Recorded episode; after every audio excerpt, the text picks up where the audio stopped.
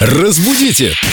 Далее. Виктория Полякова с нами, культуролог, знаток русского языка, носитель э, не только русского языка, но и хорошего настроения еще. Да-да-да. И Доброе заражает утро. нас этим Всегда настроением. приходит с улыбкой веселая такая. Вика, привет, мы так рады тебя видеть. Доброе утро, ребят. несешь а я знания. очень рада видеть вас всегда. И ты пришла с чем-то новым. Да, я пришла с вниманием.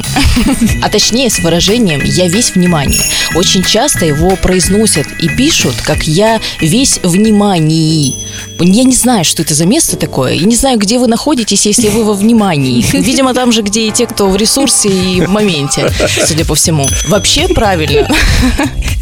Что так развеселилась? Мем рождается, продолжай. Правильно это выражение звучит «я весь внимание».